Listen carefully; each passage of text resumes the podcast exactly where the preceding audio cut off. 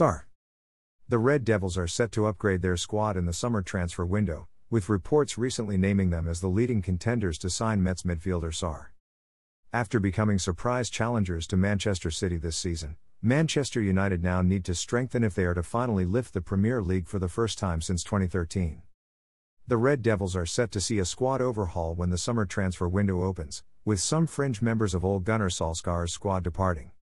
That will allow United to bring in a higher caliber of player, which should allow them to kick on.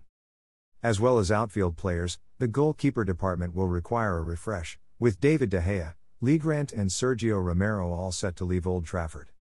Manchester United have reportedly been joined in their pursuit of Metz youngster Pape Sarr by Chelsea. The 18 year old joined the League One side last September and has impressed since then, scoring three goals in 20 appearances. The Sun recently reported that United were leading the chase for the midfielder, but it has now emerged that two Premier League clubs have joined them.